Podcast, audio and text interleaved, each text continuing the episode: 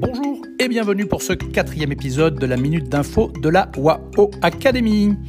Quelle est la santé des grandes sociétés industrielles étrangères installées en Chine après un an et demi de crise sanitaire? Voici notre chiffre du jour qui va répondre à cette question.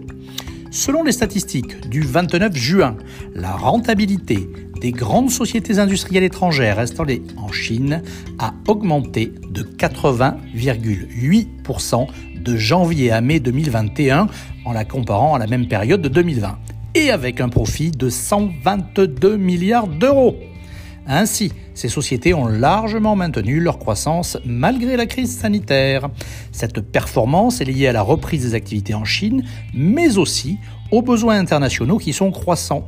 Nous nous apercevons donc que non seulement la Chine reste un acteur convaincu du libre-échange, mais qu'elle s'appuie aussi sur des collaborations internationales dans le but de produire avec moins de ressources naturelles et avec plus d'énergie propre. Allez, à très vite pour un nouveau podcast et portez-vous bien